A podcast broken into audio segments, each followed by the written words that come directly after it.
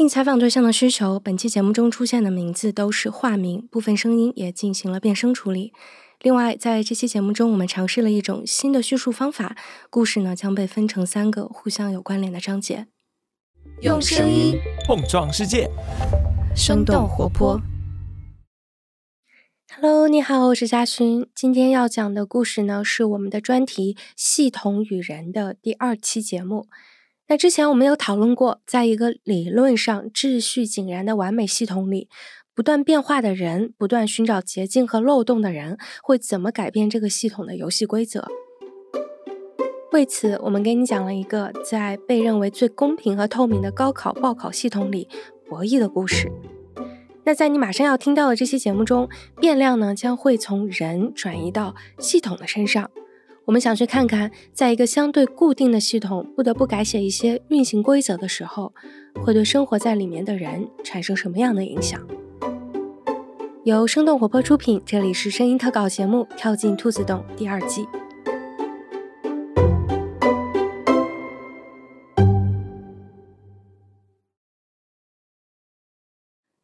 二零二零这一年，大学生皮皮接二连三的失去了很多东西。先是他打工赚钱的地方关门了，然后他家里经营的小本买卖也做不下去了。就是我当时本来状况就已经蛮惨的了，就是经济上的状况蛮惨的。失去经济来源之后，他不得不放弃一次计划了很久的出国旅行。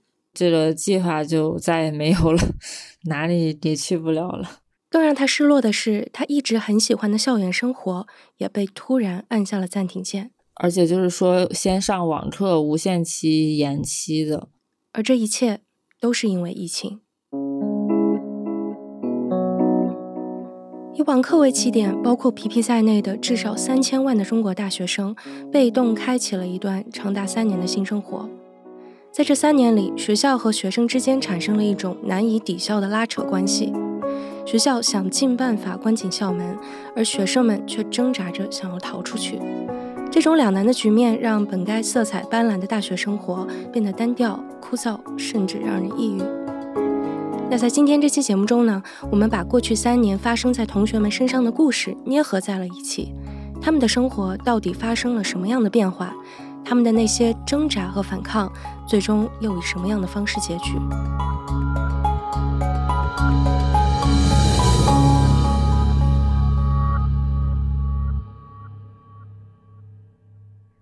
一章，一些有道理和没道理的改变。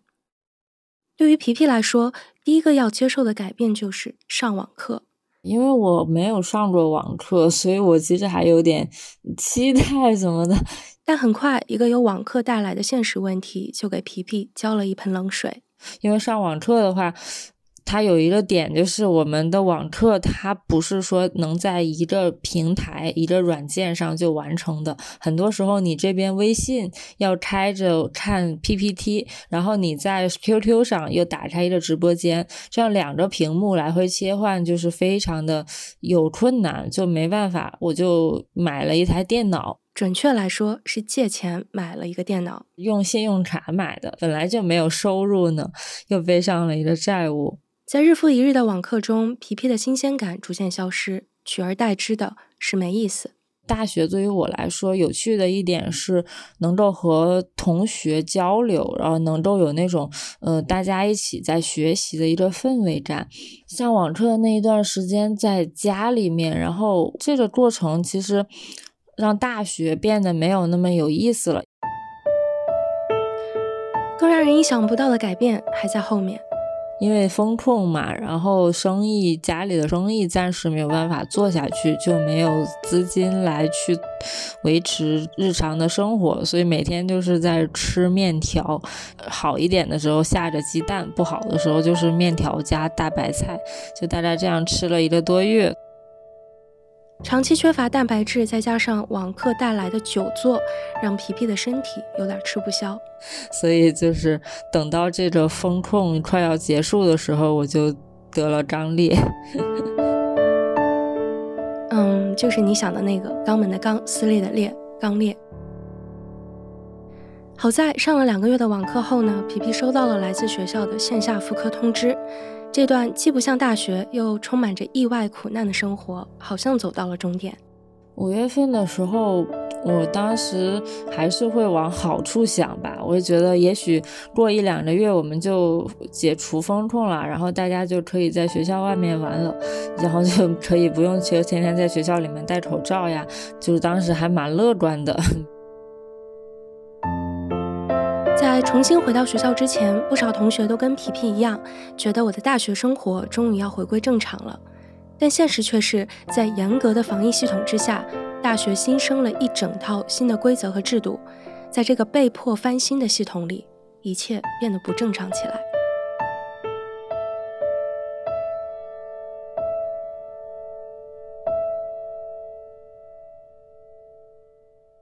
我可能还没来北京之前，学校就给我上了一课。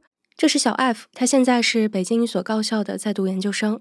小 F 回忆，两年前学校的一个不成文的政策，让他遗憾的错过了开学典礼。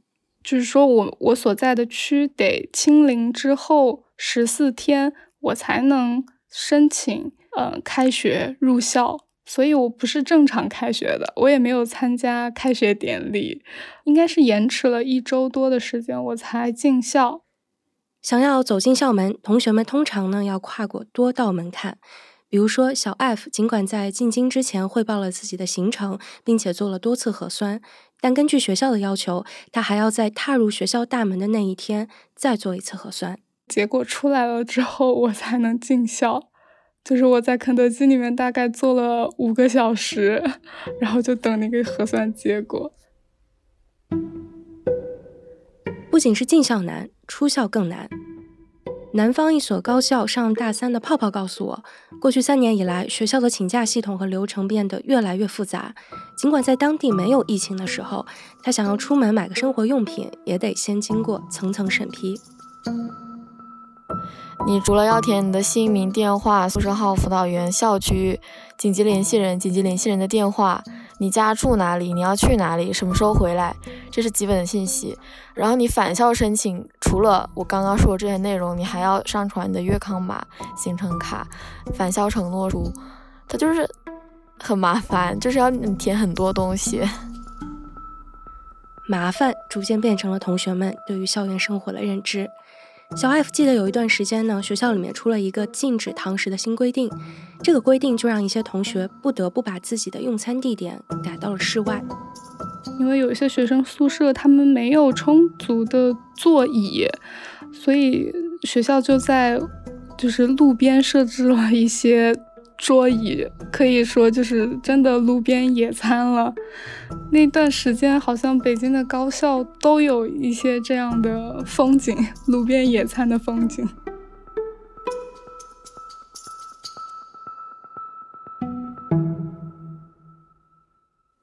在同学们的认知中，这样类似的麻烦事儿简直无处不在。比如说，有一些学校要求学生每天打卡上传自己的地理位置和体温。还有一些学校呢，要求学生要定期做核酸。从防疫的角度出发，这些要求呢，本是为了保证同学们的健康，但有的时候形式大于内容，善意的要求就变成了富有政治色彩的任务。像是小 F 的学校曾经呢，就要求同学们要三天做一次核酸。那如果你没有按照规定来的话，就会收到一系列不断升级的提醒和警告。在第二天的时候，会有一些负责记录这些情况的同学来私戳你，提醒你，嗯，同学今天要做核酸，然后做完了核酸，在表格上填上你做的时间和核酸点的位置。如果违反了规定的话，好像首先是会有同学或者老师给你打电话，然后严重的话，可能就是会反馈给导师或者。班主任那儿，然后批评。一份发在小 F 班级微信群的文件显示，学校内部呢有一个叫做“核酸检测超期”的名单。如果哪一个同学的名字出现在这份名单上，不仅班主任会被批评教育，并要求写自我检讨书，相关院系的主任和导师也会被公开批评。在过去三年里，各种麻烦带来的焦虑和不安呢，在同学们的心里逐渐累积，他们的困惑和不满也越来越多。泡泡，就是根本上大家就是很怀疑为什么要管得这么严。比如说我要出去吃饭，为什么不可以？以及让小 F 无法理解的一个问题：为什么封校只封大学生？我觉得这个逻辑就是很奇怪，因为你要说住的很密集的话，那小区也很密集啊。尤其北京这种一线城市，可能还有人合租，这个密度其实和外面的社区又有什么区别呢？为了找到答案，一些同学尝试和困住他们的系统展开一系列在他们看来或许微不足道的对抗，结果会怎么样？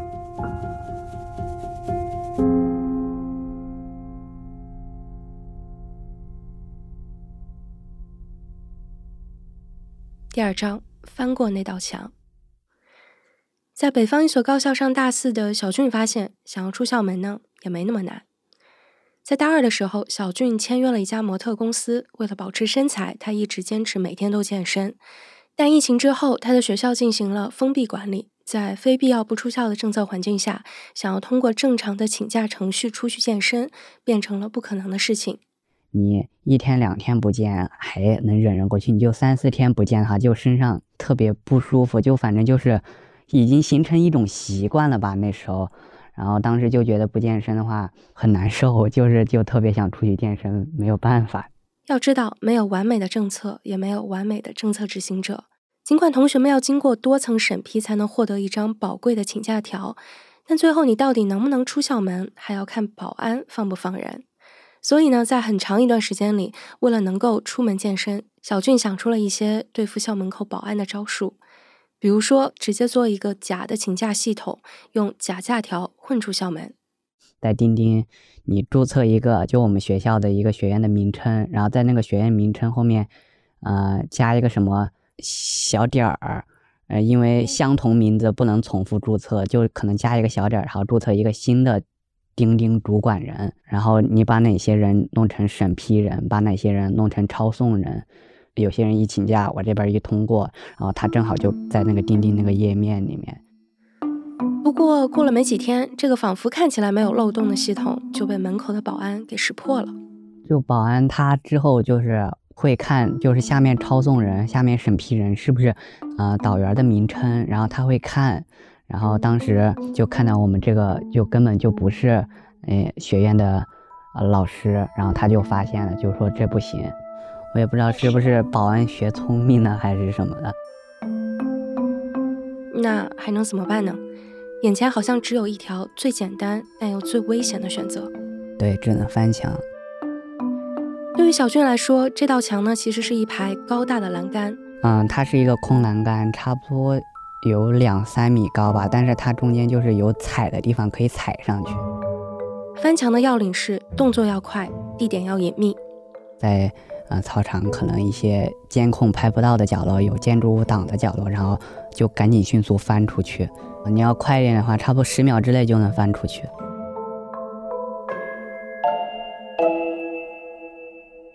小俊回忆，其实翻墙的同学不在少数，这从钉钉上的通报批评就能看得出来。就那段时间翻墙，就可能几天一个通报，几天一个通报，就感觉就是翻墙的人好多好多。那些忍受不了被困在校内的同学们，虽然翻过了那道墙，但一旦被保安或者校门口的监控录像抓住，那就意味着他们的学业甚至是毕业计划都将被影响。啊，当时翻墙就直接就是处分了之后，然后你有处分了之后，一年之内就不能再有处分，你再有处分的话，可能就毕不了业了。算得上幸运的是，翻了差不多一个学期墙的小俊，逃过了摄像头和保安的眼睛。他觉得这算得上是一种可以避免正面冲突的无声的对抗。反抗的话，我觉得你就是整个学生全部起义那些什么，我感觉也是没有太大的作用，可能就自己就是可能只能就通过请假的方式或者翻墙的方式出去。不过，也有些同学决定不再沉默下去。去年的十一月，在北京一所高校上研究生的小林，突然在班级的微信群里看到了一个由班主任发来的叫做“承诺书”的文档，然后要求大家所有人都签完，呃，晚上十二点前发给他。文档的内容呢，大概是要求学生郑重承诺自己会坚持动态清零总方针不动摇，做好个人防护，遵守学校出入校管理规定，不擅自离京返京等等。承诺书的最后一段呢，还尝试给同学们鼓舞打气，里面写道：“在疫情复杂变化的重要时期，我将以理性。”平和、积极乐观的良好心态，面对疫情中的诸多不确定性，用实际行动保护好自己和他人。让我们团结一心，一起行动，共同战胜困难与挑战。这封承诺书的内容让小林感到极其不舒服。他为什么会让我们在疫情中的这种不确定性里面，让我们承诺去用理性、积极、乐观的心态去面对？而不是想着说我们要怎样去解决，然后这个时候你甩出一个承诺书让大家承诺你不抑郁，我觉得这个是非常荒唐的事情。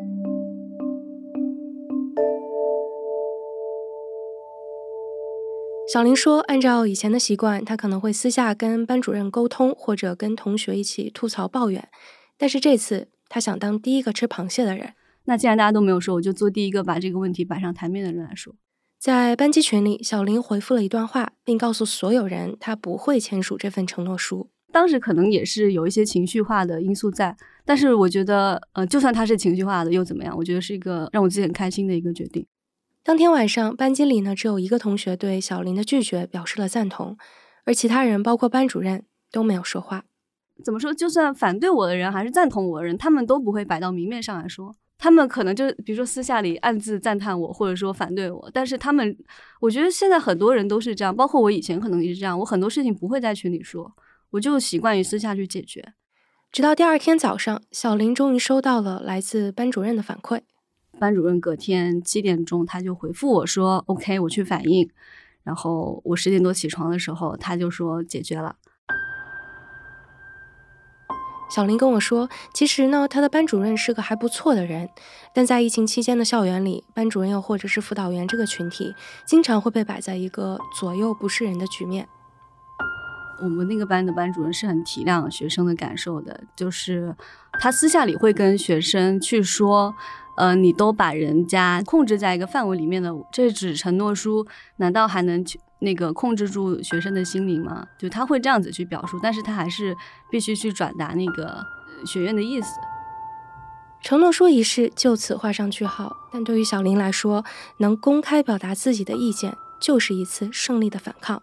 其实我这次反抗是特别特别小的反抗，因为它就只是一个小小的承诺书，但是我觉得就是从一件很小很小的事情开始做起吧，可能慢慢的你的勇气会越来越多。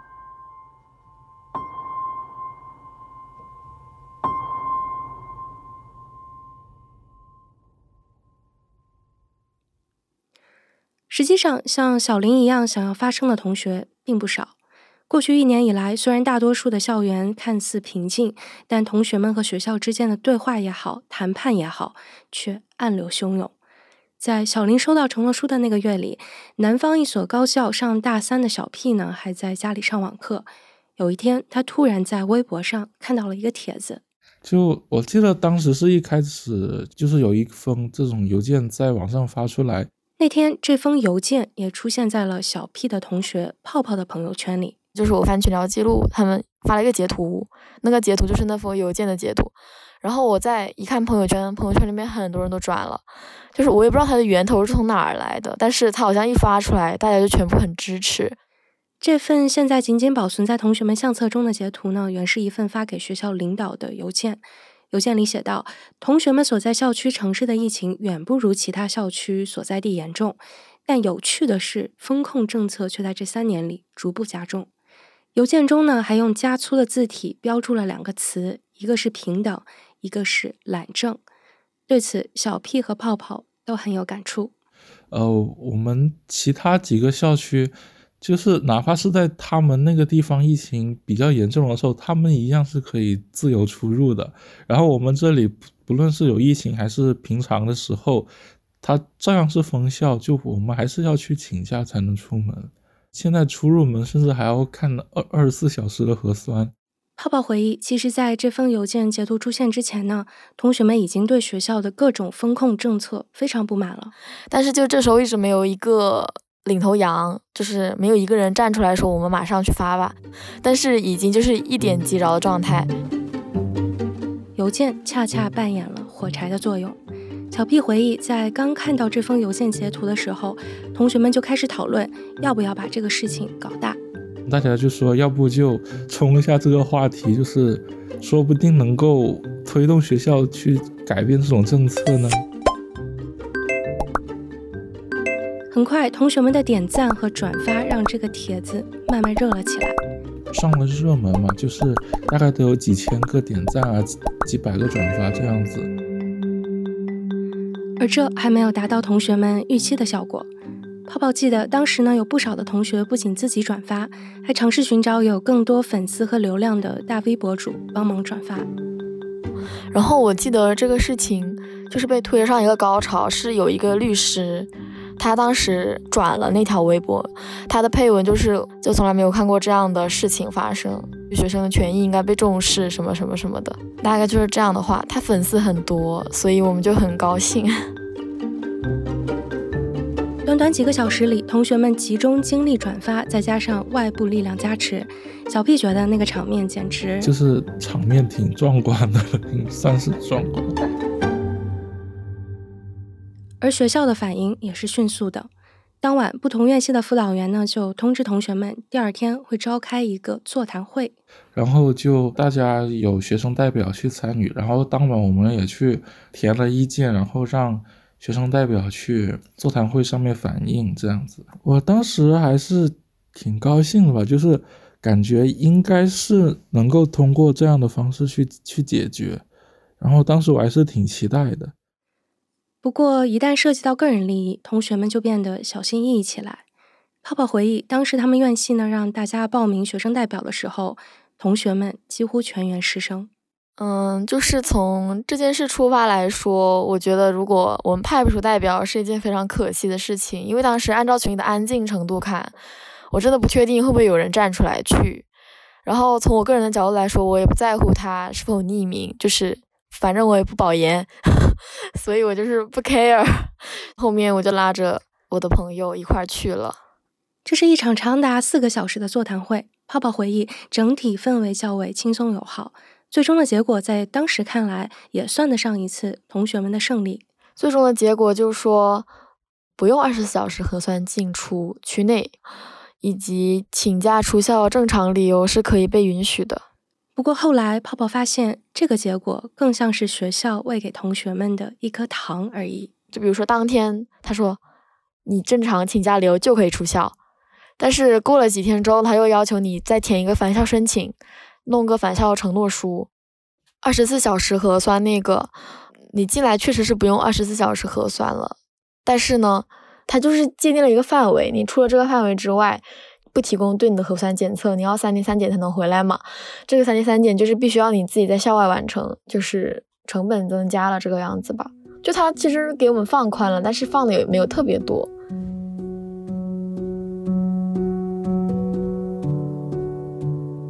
我后来问泡泡，再回去想这件事情，你觉得这样的结果还算是一种胜利吗？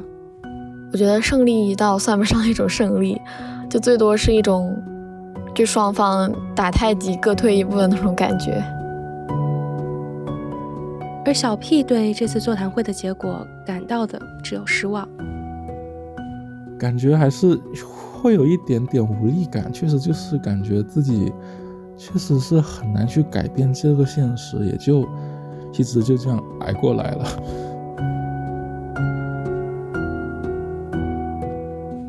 没错，因为反抗的效果有限。很多同学们最后都不得不选择接受和自我消化，这对于要求大家理性、平和、乐观接受不确定性的学校来说，是他们想要的结果吗？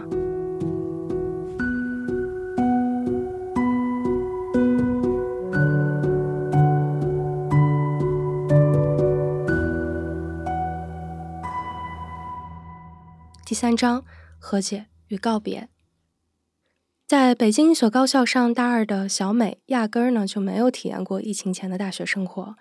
对她来说，过去两年最美好的回忆都发生在学校的男操场上。我们学校的男操就是一个比较怎么说，就是这段时间就是学生们的一种心灵疗愈地，就是。万圣节的时候，就有很多的人去南操进行一些化妆舞会或者一些大型的活动。虽然学校时不时会以疫情期间不宜聚集的理由叫停同学们组织的活动，但南操场这个让同学们能暂时忘记烦恼的地方，基本会保持开放。因为还有还要阳光长跑，阳光长跑是小美学校发起的一项计入成绩的体育活动。呃，大概是冬季开始，呃，跑十五次，然后一次两公里，大概是要跑三十公里这样一个呃体育活动。虽然说运动是件好事儿，但也有不少同学在朋友圈里吐槽：阳光长跑有什么用？还不如阴暗爬行，说我们精神状态更适合去阴暗爬行之类的话。让小美没想到的是，竟然还真有同学去爬了。就那天恰好就是晚上去阳光长跑，不知道是谁起的头，然后突然就有一些人走向了操场中间，然后就开始双膝着地，然后在地上围成一个圈圈，然后就非常有节奏在那爬行。你个滚的！小美记得当时的氛围可以用两个字来形容，就是氛围，就很疯狂，就非常的看到这种行为之后，就很多人在啊尖叫，然后看，然后发朋友圈，然后怎么怎么样，然后就非常的轰动。第二天，小美发现爬行好像在一夜之间变成了一个爆款，就是朋友圈刷爆了，然后也会有别的学校问我啊，你去爬了吗？或怎么怎么样？然后一瞬间在抖音上啊，或者在哪儿特别的火，一些别的高校，然后也开始就是这种爬行活动。但不知道为什么，这么一个刚刚火起来的活动，却迅速消失在了黑夜之中。我觉得它好像很昙花一现。而在南方上学的泡泡还没来得及参加活动就被叫停了，就是老师说不给弄，我也不知道他那边给出的理由，反正就是不给弄。但没关系，一个活动没了，另一个新活动就会出现。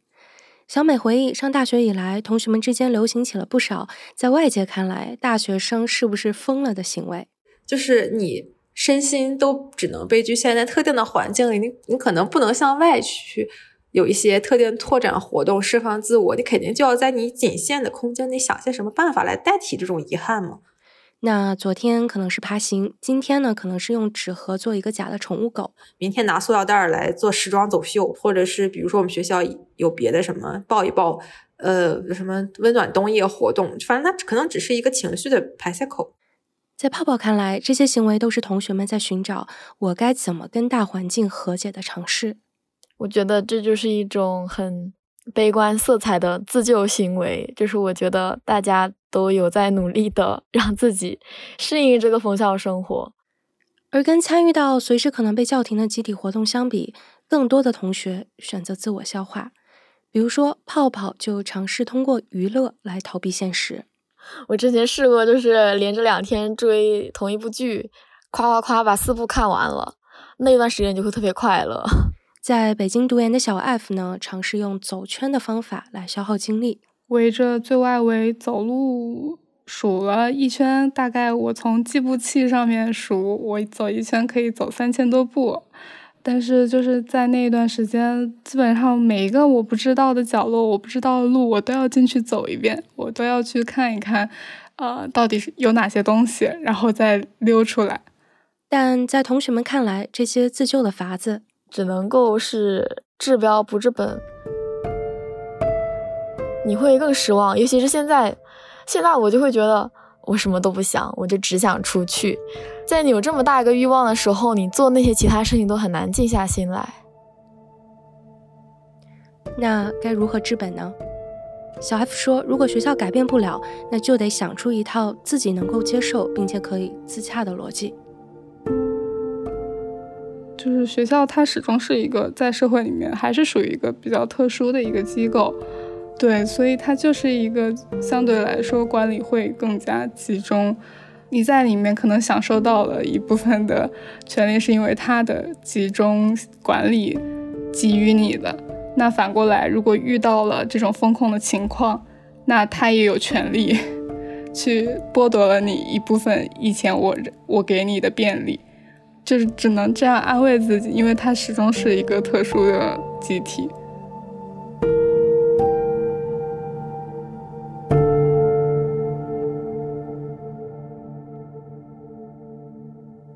其实在过去三年包括教育部在内的多个部门都出台过不少关于这个特殊的集体到底应该如何在疫情下保护自己学生的政策和要求。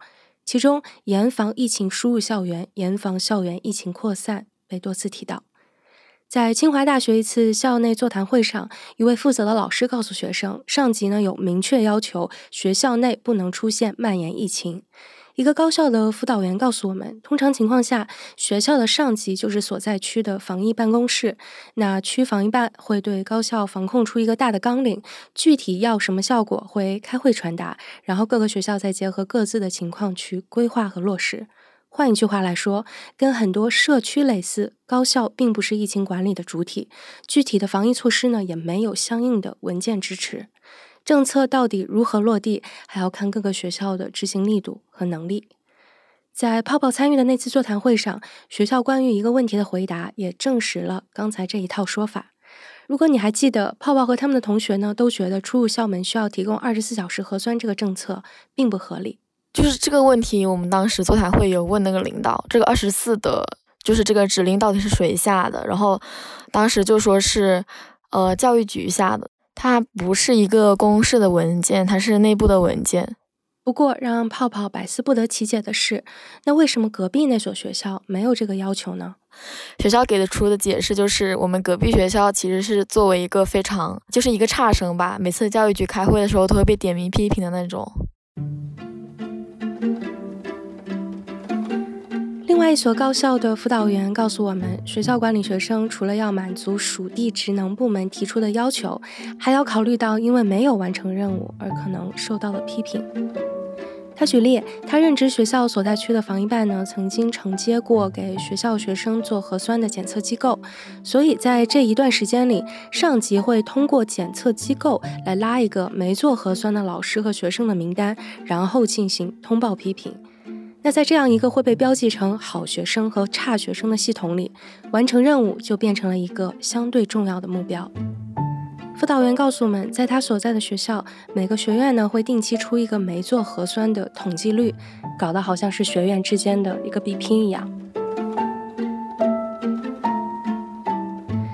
但不可否认的是，过去三年里，学校也很难。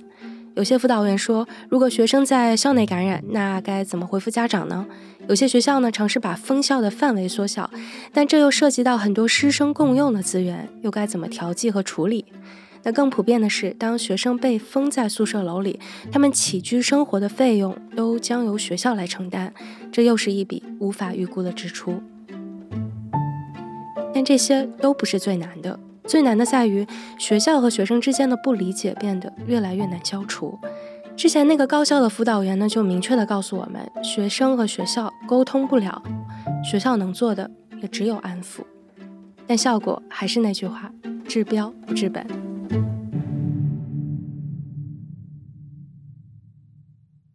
节目开头出现过的皮皮，在重回学校之后，患上了抑郁症。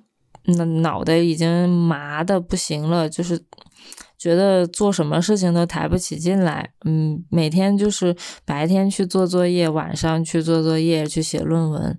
呃，当时觉得实在坚持不下去了，然后马上就要到期末考试了，我再不吃药，我肯定挺不过期末考试，所以就开始吃药了。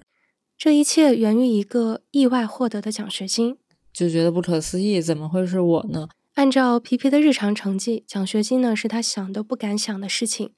但他后来了解到，一直排名院系第一的同学因为网课状态不好，成绩下滑，所以落选了。我当时就是有点觉得自己是不是不配得这个奖，然后得了之后，就是觉得我是不是要把学习上每一门的成绩绩点都找到非常好，才能配得上这个奖。大四临近，考研的压力也随之而来，皮皮更没有办法停药。而每跟父母提起自己的状态，他得到的也大多是不理解。我每次说，他们就会说你要自己调整一下。就我们采访到的其他同学，虽然没有像皮皮一样需要靠吃药来对抗抑郁，但他们或多或少都能感受到过去三年给自己心理带来的一些变化。比如说，现在还是大二的小美就已经开始为考研而烦心焦虑。很多工作岗位可能会更加的，就是筛人啊、选人会更加严格，应届生可能就不会找找不到工作，接着考研，所以说考研的压力就会突然陡增，保研的名额就显得非常的珍贵而稀少。为了一个宝贵的研究生名额，小美呢对自己每一科的成绩都十分苛刻。对，就是希望我的学学分和绩点能高一些，然后顺顺利利的上上研究生。再比如说，小 F 原本计划在研究生毕业后呢找一份跟电影相关的工作，但却发现现在的自己越来越不敢去挑战一些存在太多不确定性的行业，因为这个大环境下好像。看不到特别有希望的，呃，一条路的话，我就会想要退回安稳的，嗯，地方吧。就和父母在一起也好，和朋友在一起也好，还是比较想有一些确定性的东西可以抓住。回想着过去三年，小 F 觉得可以用这样一句话来概括自己的感受：总是缺乏某种流动性。偶尔会觉得遗憾，很少快乐和嗯急速的成长，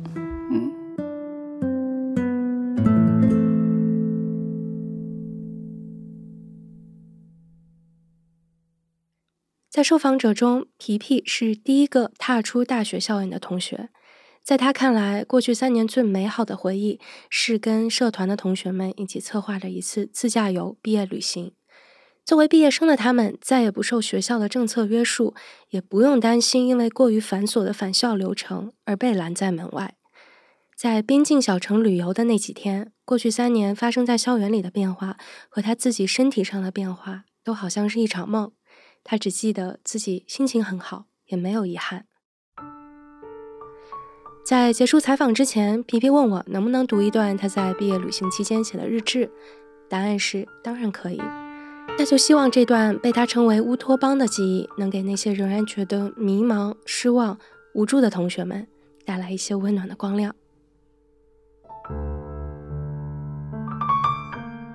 我先读一下第一天的时候，我见识到了纯粹的海，天和海连接成一片，云朵低矮的靠近人类。呃，天和海也像是没有边界一样覆盖在我们的身上。傍晚，月亮出生的时候，北纬三十五度以南的地方，海水又变得冷峻起来，潮水一波接一波的交换生息、翻涌，把死去的流到人类世界中。这是永恒不断的物质交换。第二个是结束那一天写的。久违的喝了啤酒，竟然没醉。旅行也是一种祝愿，肝功能变强了。吃了很多东西，看棒球比赛，干杯又换盏，爽快极了。离泉兑啤酒，算下来其实也就喝了一瓶，但是我又很伤感，因为我担心这样的酒很难再有了。我喝酒要担心身体，还要担心安全，但是在这里什么都可以先不想，轻松的是一种脑干缺失的快乐。然后接下来是第二天起床的时候，酒醒了大半，后知后觉才怀念起这次旅行。我全身心地信任着这些人，有一种难得的安全感。我走得很慢，又常常被街边的猫和街景吸引。学长总是停下来看我有没有跟上，或者停下来等着我，像一个大家长。和坤坤走在一起，什么不说也不觉得很尴尬。在东北人开的越南特产店里面游荡。学姐是大功臣，她把一切都安排得如此完美。赶海最后只挖到了一个手掌般大小的东西，她笑着要谢罪。但是那天晚上，两辆摩托车驶入地平线的退潮滩涂，又能见到几次呢？我觉得没有遗憾。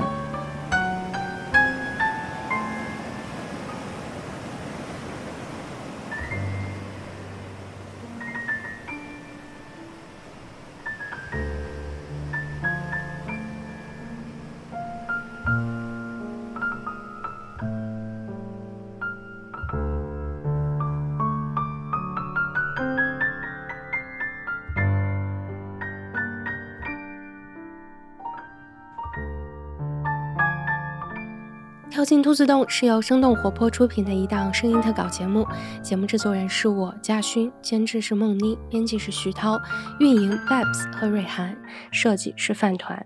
本期节目特别感谢跟我们聊过天的逸晨、齐莹、韦轩、尔怡、陈阳和潘越。下周二呢，我们还会再发布一期番外节目，你会听到更多关于节目中这些学生们的快乐、苦恼和他们对未来的期盼。你可以关注生动活泼的微信公众号，或者成为生动胡同的会员，就可以听到和看到更多兔子洞的番外节目、采访手记。那么，同学们，毕业快乐！我们下期见。